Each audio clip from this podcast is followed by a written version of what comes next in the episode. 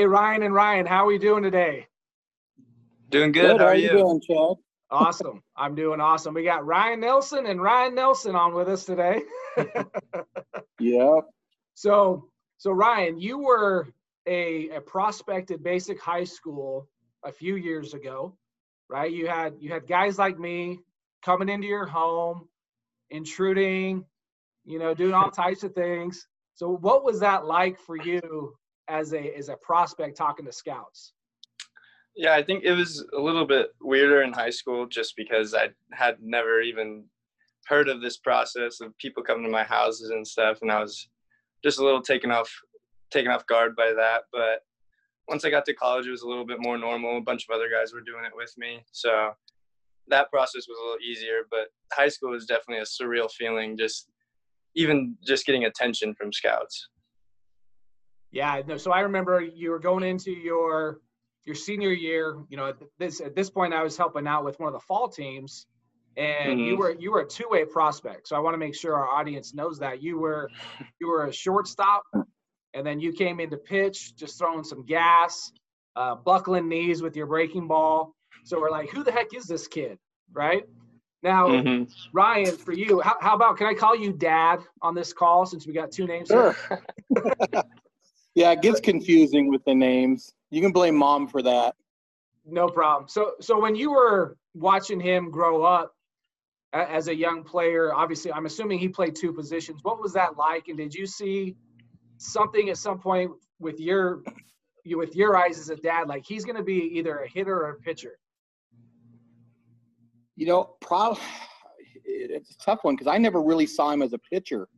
He, he never, other than little league, he didn't really pitch. We in the club playing club ball, he played up in age, so he was always a little smaller than the other kids. but he was the only one on our team that could play shortstop. Okay. So when he would pitch, we'd just have a big hole in the infield, and it just moved everybody around, and we were terrible when he pitched so we couldn't really afford for him to pitch other than little league. So I think it was his 12 year old season in little league. He he did pretty well pitching, but I want to say it wasn't until gosh sophomore year that he really started to develop as a pitcher.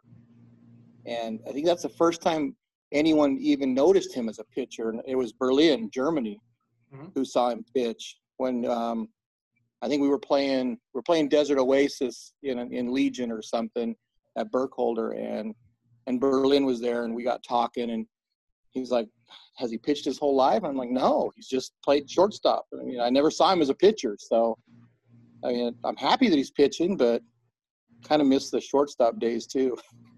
Yeah, it was a little bit because Ryan, you you are now. I know when you eventually got to college, you kind of had some different roles, but you're now a closer, correct? Uh, right now I'm working as a starter. Uh, in college, I kind of had all the different kinds of roles. It was a spot reliever, and then long reliever, closer, yeah, starter for a little bit my junior year, and then back to the bullpen for long, long inning relief. so, so if we if we backtrack back to high school, because I remember you as a two way player, right? You played two mm-hmm. ways with us with the Cardinal scout team, and I saw that too. What, what Berlin saw. Obviously, we saw the, probably the 90 plus, probably coming from shortstop. Like, God, this guy can really throw. You know, so that that was a unique skill. You know, you had that tool right away. Was there a point for you, whether it was high school or not into college, where you said, "Okay, maybe I, maybe I am a pitcher"?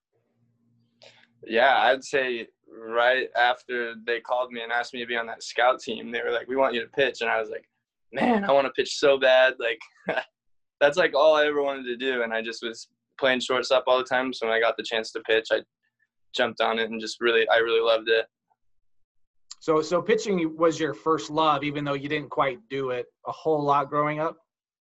Yeah, I'd say it's more like the thing I couldn't do, I wanted to do so badly. So once I got the chance, it was just game over. Okay and, and you guys had some very successful teams in high school. T- tell us about kind of your high school history and, and the the I guess the success that you had in high school.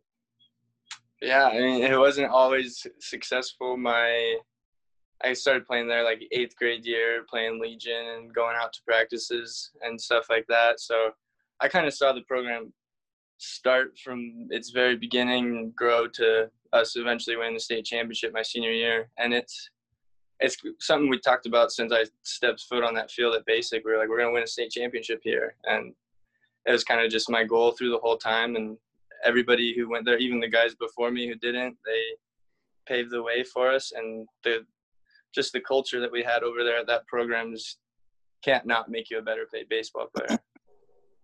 Yeah, no doubt. It's always great to win a state championship. And Dad, you won a state championship at the same school, correct? Yeah, yeah. 29 years before him. What year Me was that? Baker, that was 87. And, and Baker was on that team too. So it was it was neat. It's like we came full circle. Yeah, so Scott Scott Baker's the head coach at Basic High School. He's been there for quite a while now. Has had a ton of success. A lot of good players have come through that program. Ryan, what have you noticed? You know, so we, we kind of fast forward to your senior year, um, right prior to your senior year, you made the area code team. So mm-hmm. t- tell us what the area code team and I guess the significance of that for your career.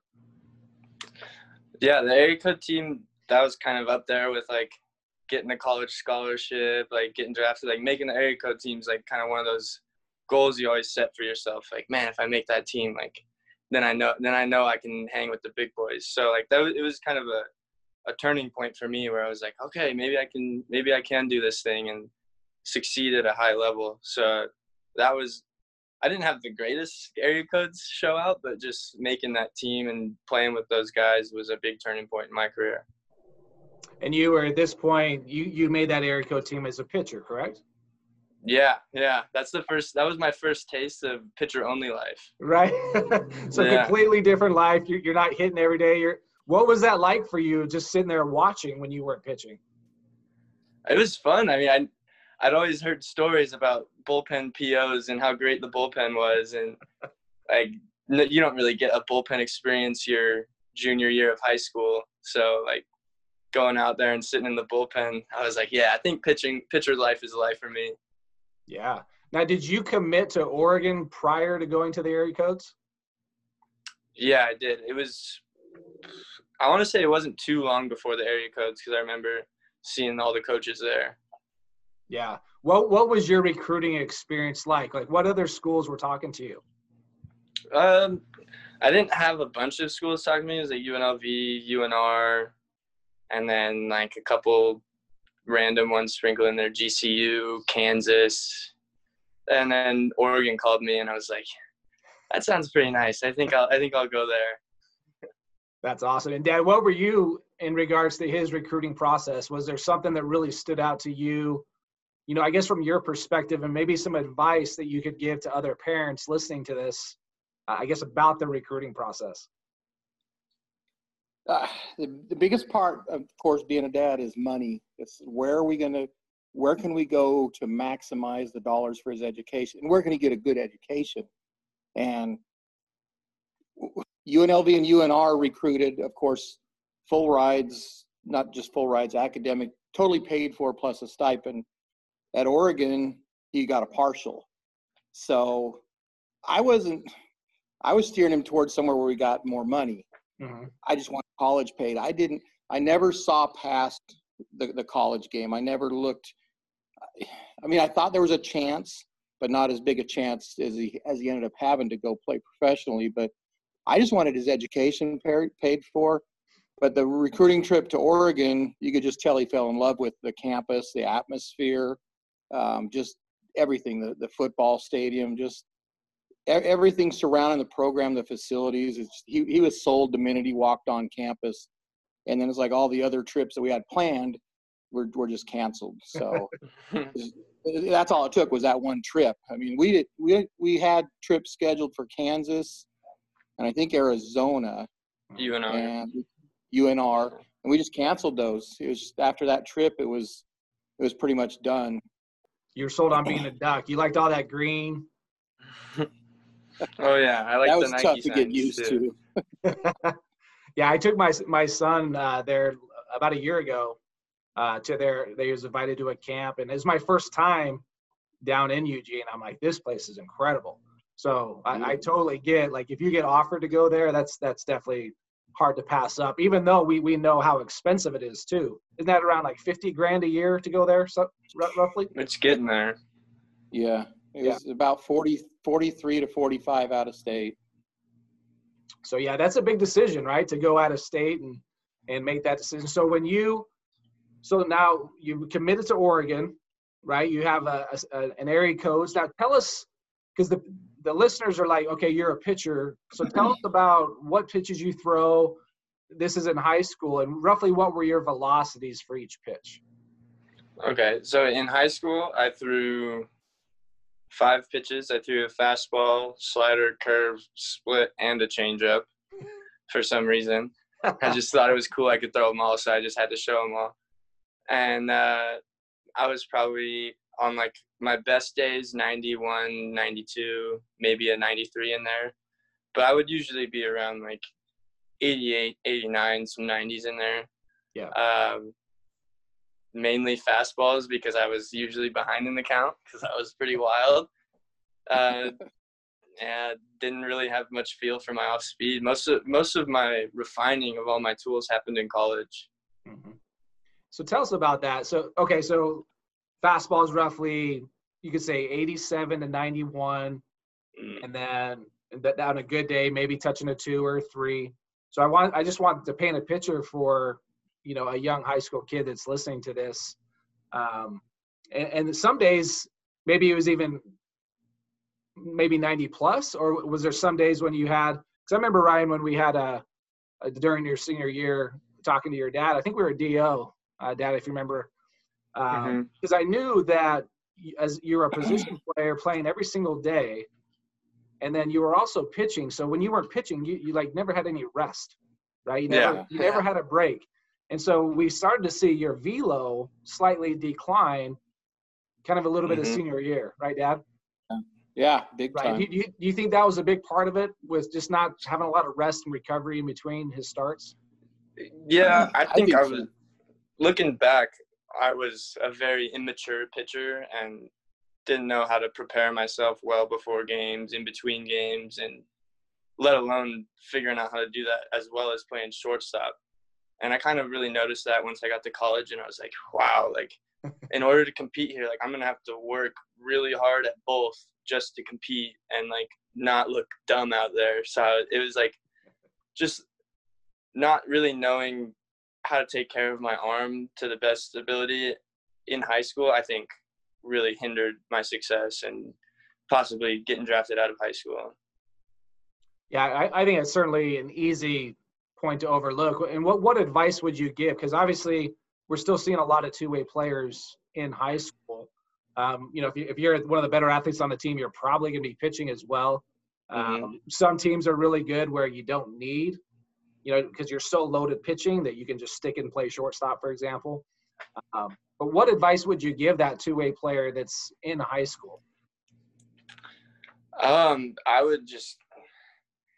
It's going to be tough. It's not going to be easy, but if you truly want to do both, like, like Shohei Ohtani is doing it right now. Like a bunch of there's a lot of minor leaguers right now that teams are giving a shot to play both. So like if you really love it and you want to do it, like you just got to work hard and you got to perfect both crafts. You got two things you got to work at instead of one now. Mm-hmm. What about you, Dad? You you've been doing a lot of coaching your son and then your younger son. What what? How do you guys work with a two way player? I mean, it, it's it's a lot harder with the with the younger kids because you only, we only carry eleven or twelve players on the team, so you're obviously going to have kids that have to do both. I mean, I try to be as conscious as, as I can with their pitch count. I won't let them throw more than 100 pitches in a tournament. I just I just refuse. I, I don't care. I mean, wins wins aren't important. It's never been about winning and losing a tournament. If we win, great. I really don't care. But I just just watching what Ryan's gone through and what I went through with my elbow, it's just I want those kids to take care of their arms, and I, and I won't I won't I won't let a kid catch and then come into pitch. It's just you really got you have to watch that with with the younger kids because they don't know. Mm-hmm. They they'd throw 200 pitches a, a, weekend if they could, and there's dads that would allow it. I mean, I would I would come unglued if if I saw my little guy throwing 200 pitches a weekend. So Right. Right. I, I just I just try. I mean, my wife luckily keeps score, so I can yell at her during the game. What's the pitch count? What, what's he at? And she doesn't get upset. But it's just it's just one of those things that I, I see where he's got and with low mileage on his arm, and I just want those kids to have as few pitches on their arms as possible. Absolutely. So Ryan, you you now you got through your senior year. You win a state championship. Uh, the draft happens. Now, did you get drafted out of high school that first year as a senior? No, no draft my senior year. So so that you were so you didn't get taken in the draft. So it's, it's an easy easy way to go. Okay, I'm going to Oregon. Um, what what were your feelings during that time? Did you feel like, man, I should have been drafted? I want I really wanted to sign, or were you kind of already set on going to school? Um, no, I really wanted to get drafted. For me, I just saw it as three extra years of pro baseball while the college guys are um, sitting there waiting to get drafted still. So for me, I if the number would have been even like remotely close, I probably would have taken it. But didn't get a call and probably turned out to be for the best and really perfected myself as a pitcher and like got a lot of work in with Dietrich and saw some great pitchers get drafted before me. So I, I really think it was for the best not getting drafted out of high school. So now, when you went to Oregon, you're still at this point a two-way player, correct? Mm, yeah. And so, walk us through the kind of your freshman, sophomore, junior year. What did that look like, and at what point did you become just a pitcher? Um, well, actually, first day of practice, I they were like handing out gear bags, and I didn't get a bat or anything. So like in my head, I was like, yes, here we go. They forgot that I played infield. I, I'll just won't tell them, won't tell them anything. So then I get to practice, and they're like, all right, base running. So I went up and asked them, and they're like, oh no, no, yeah, you're that that was a mess up. Like you're doing both. Okay. So then I Oh, ended up so having you did- base running.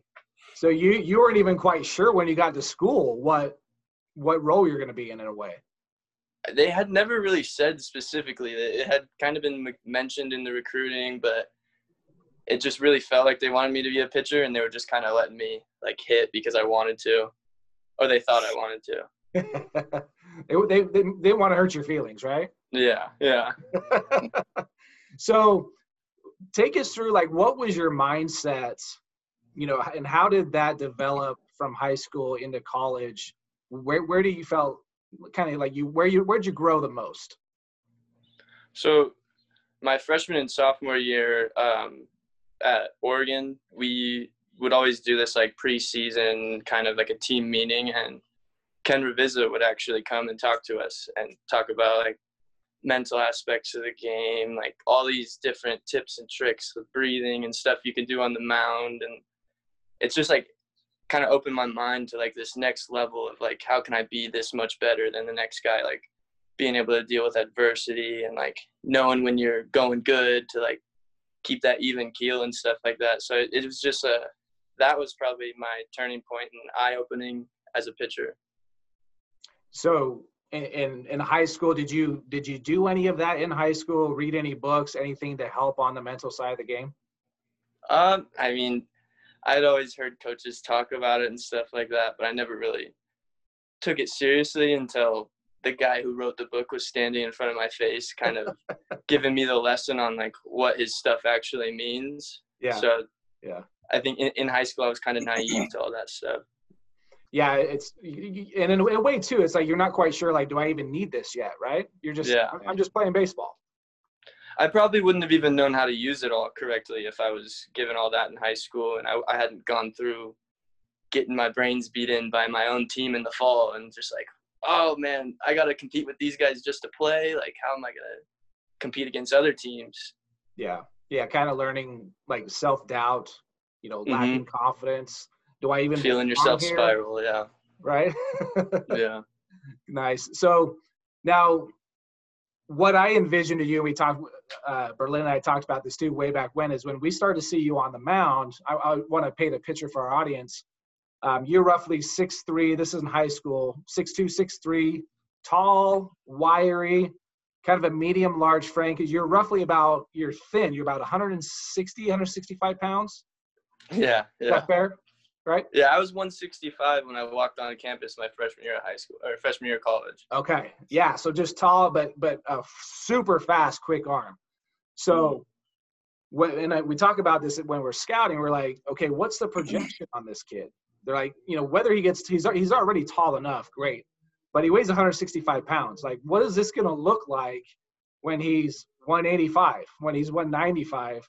And I'm like, that's what I envisioned and I thought it was pretty simple. Is like I'm seeing 95 plus, right? If if we're falling in love with velo, that that's what I see. I see a tight breaking ball, probably a potential wipeout slider, and what do you know? That's what you are now. so so Yeah. so tell us tell us about your junior year, what that junior year was like, and what does your stuff look like? You know, three years later. Yeah, so my junior year, um, going into the season, I was still throwing five pitches, but now I was fastball, curveball, splitter, cutter. Maybe that's just four. And I a fastball, slider, curveball, splitter, cutter. Okay. Yeah. So you have them all. And um, cutter I learned in like three weeks before the season, and I was like, "Yep, we're busting this out on opening day." Fell in love with it. Um, but I mean, junior year, I was probably 93 to 95 as a starter. Bump a couple up every once in a while, but the velo really came out to play out of the pen.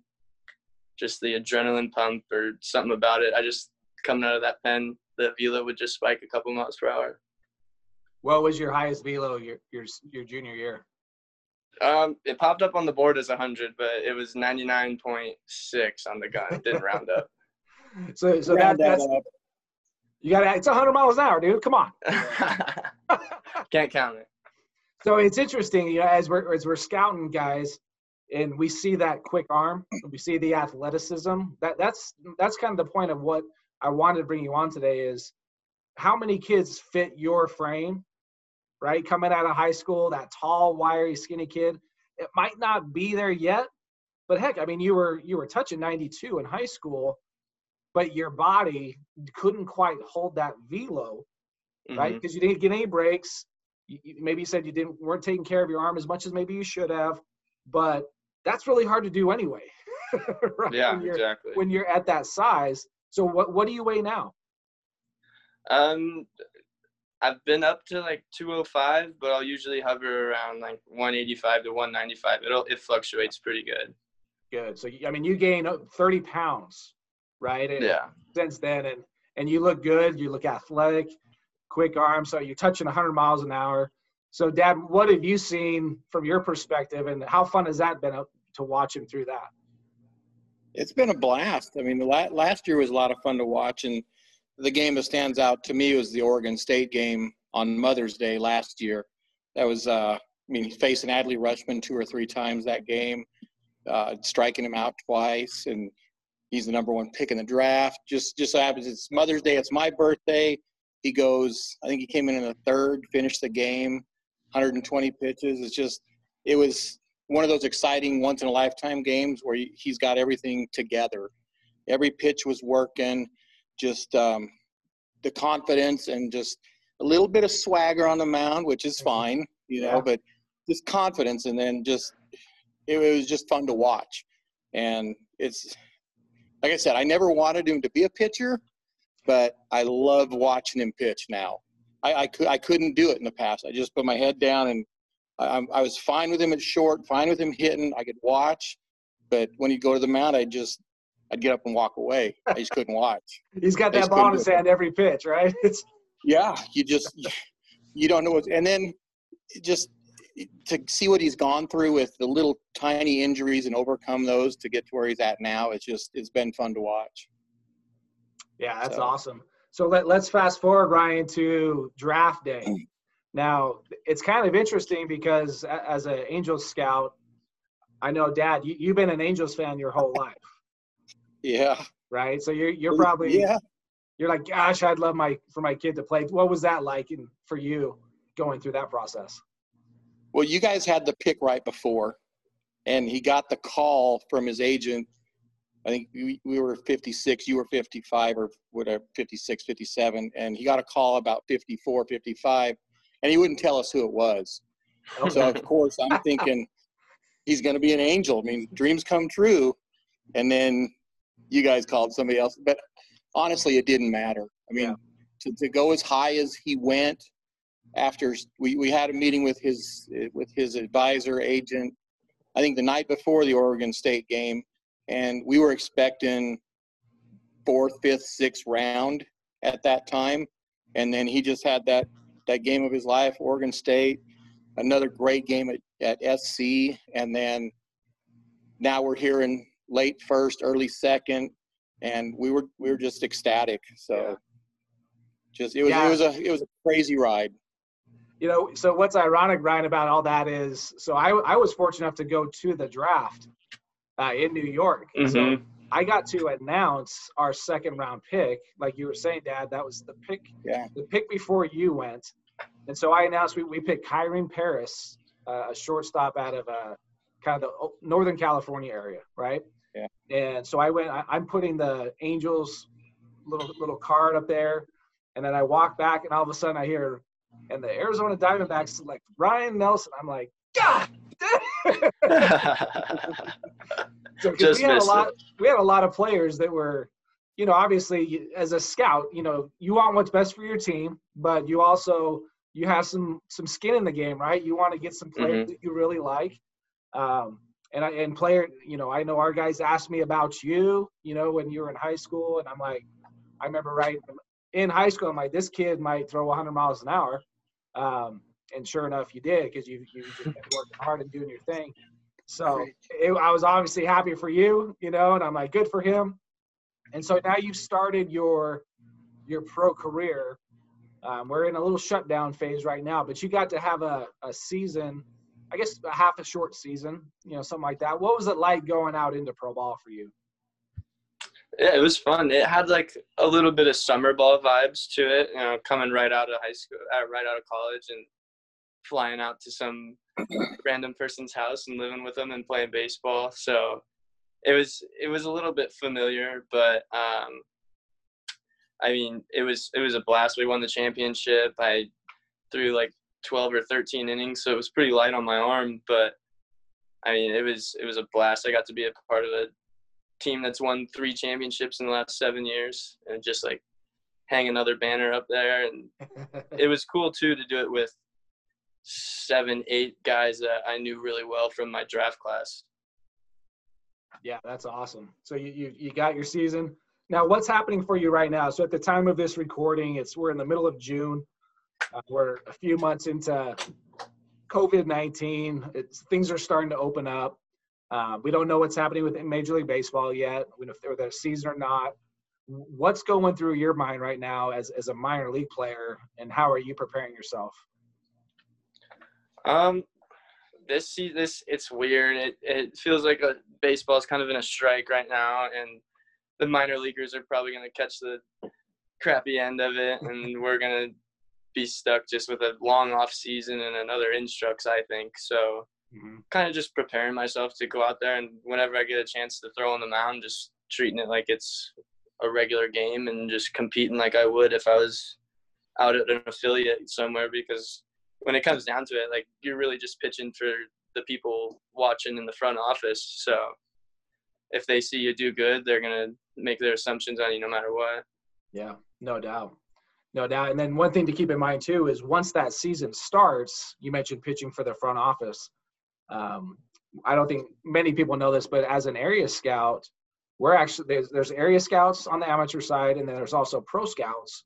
So pro scouts are assigned uh, different teams. So let's say mm-hmm. uh, let's say we have a pro scout that's assigned the Diamondbacks. They're going to go scout the whole Diamondbacks system, right? And then once the draft is over, guys like me, the amateur draft, we're actually assigned typically two minor league teams to go scout um, gives extra eyes on some players, maybe some players we haven't seen yet, uh, and get reports on that. So my point in that is, every game you pitch in the minor leagues, there's there's scouts there, right? So you're really every time you play, you are playing for 30 teams. Oh yeah. So that, so that's kind of cool because a lot of times a lot of times players don't even make the big leagues with the team that they drafted. You know, they can get traded. Um, that's that's the whole purpose to get trades. All these players kind of coming through the funnel, if you will, and you know what pieces work for each player. So that's awesome. What would you say from a mindset perspective? How do you go out and attack hitters?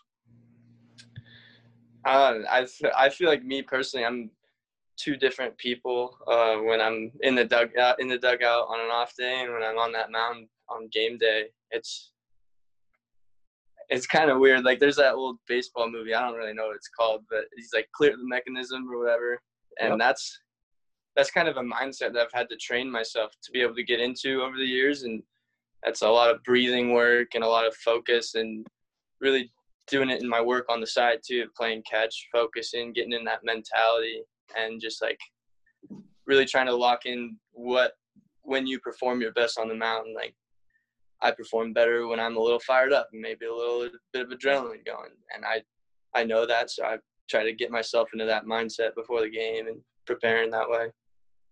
Yeah and, and are you are you mentioned it in the minor leagues now are you still are you starting? Are you now closing or a little bit of both um it, i'm working as a starter but we had like 12 starters on my team last year. So yeah. it was like the guy would throw three innings and I'd come in and throw three innings, but we were both technically starters. Yeah. It's a little bit different in the in the single A and below, especially when you first start that short season. There's so many players. Yeah. Which is probably good because most of the most of you guys have thrown so much. you know, you're not throwing six, seven inning starts, so it kind of mixes it up. Did, Dad, have you, did you able to see some of his games this past summer as a pro? Yeah, we got to see his first.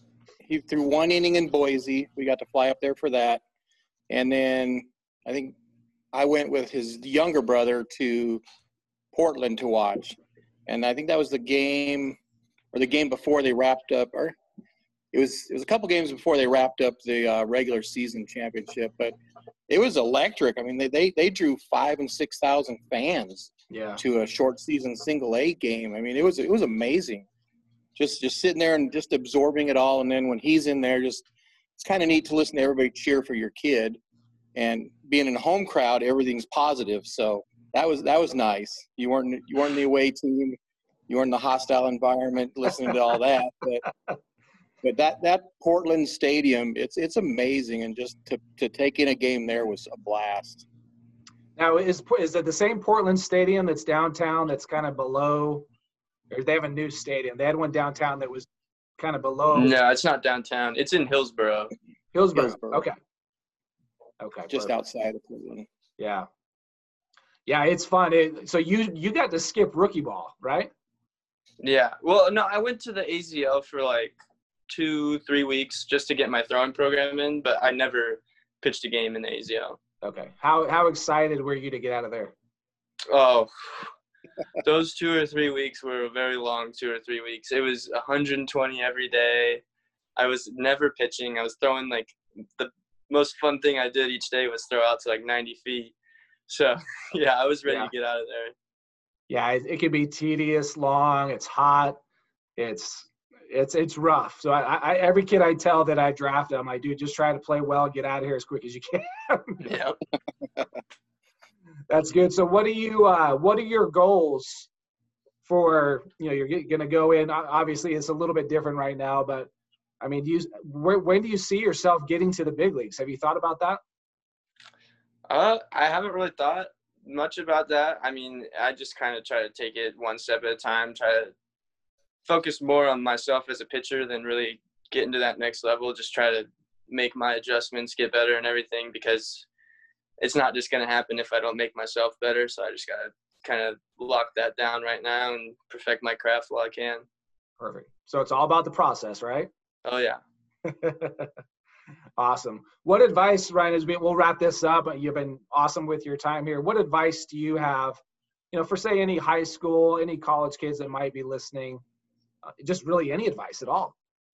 Yeah, I mean, the biggest advice I wish somebody would have told me when I was younger, maybe first start in high school, was be just believe in yourself, trust in the way that you play the game, and just work hard to perfect your craft every day. And if you give it 100%, there's nothing you can ask for if you leave it out all out there on the field. Love it. Awesome. What about you, Dad? Any any words of wisdom from Dad? Pretty much that. I think we tried to tell them that when they were younger too, but they didn't listen. So that's that's I tell my I tell all our kids on our club teams just play every pitch, every out, every inning like it's the last one you're going to ever play. Just sell out and just buy in like with, with this new program we're doing the basic just buy into the system and trust the process and it is it's, it's a process and just just trust what they're doing with you and the results aren't going to be immediate but they are going to come so and just trust in it. No doubt. That's awesome. That's awesome. I appreciate you guys coming on board today. Um, i wanted to get some some dad's perspective you know with how the draft process works and and i, I think i'm going to do quite a few more of these because i'm I, i have been having parents like hey it's great listening to major leaguers but i don't know if my son's going to be a big leaguer. I want to hear from like the dad and the kid that went through the draft, you know, didn't sign out of college, out of high school, went to college. What was that process like? So I really appreciate you guys and your advice to this. For sure, no problem. It was fun. Thanks, Chad. All right, guys. So you guys take care and have a good one. We'll be in, we'll be in touch. Thank you. You too. All right, take care. We'll see you. Bye. See ya. Hey, what's up, guys? I want to thank you for listening to today's episode. You know, if you had any experience playing a sport while growing up, or even now, you know, have a kid playing a sport, you know how important the mental game is. You know, there are many that say it's at least 60% of their sport, and some will even say it's as high as about 90%. So if the consensus is it's at least 60% of your game, no matter what sport, what are you or what are your son, you know, your daughter doing to work on the mental game? I want to help you out or your athlete out as I work with athletes at all different ages, they are all different as far as their engagement in a group setting or in one on ones. To help give athletes some options, I wanted to hit on doing mental training on their own time, one on ones, or even in a group setting. So I wanted to give you some options. My first option is my online course where I created over 40 videos where your athlete can watch learn, and go through these videos at their own pace. I would think and say that this is great for those athletes that don't want to be a part of a group setting or they have thoughts, you know, they don't want anyone to know that I'm actually working on my mental game.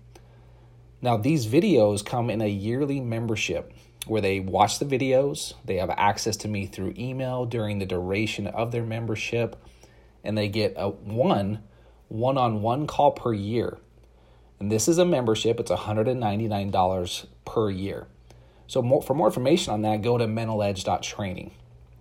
The second option is for those that really like engagement. I've been doing live weekly online calls where I pick a topic to coach on. I engage and ask questions with the athletes on how this applies to them. They take notes in their mental game journal and they work on that particular skill or the topic I give them for that week. Now, this option is a membership as well, and it's $13.99 a month. I also do get a lot of inquiries about one on one coaching as well as team coaching. I do do those as well. So you can email me at chad at mentaledge.coach for more details on that. But if you want more information on the links on these memberships that I have, click on the show notes and I can give you all that information there on those websites. But I want to thank you again for listening to this podcast. I do want to make this better. I would love to hear any comments, any suggestions you have where I can make this podcast even better for you and to help you out. I also want to let you know that all these interviews in on this podcast are also in video form on YouTube. And if you go search Mental Edge Training Coach, all these interviews will be there as well. So, again, thank you for listening, and I will see you in the next episode. Take care.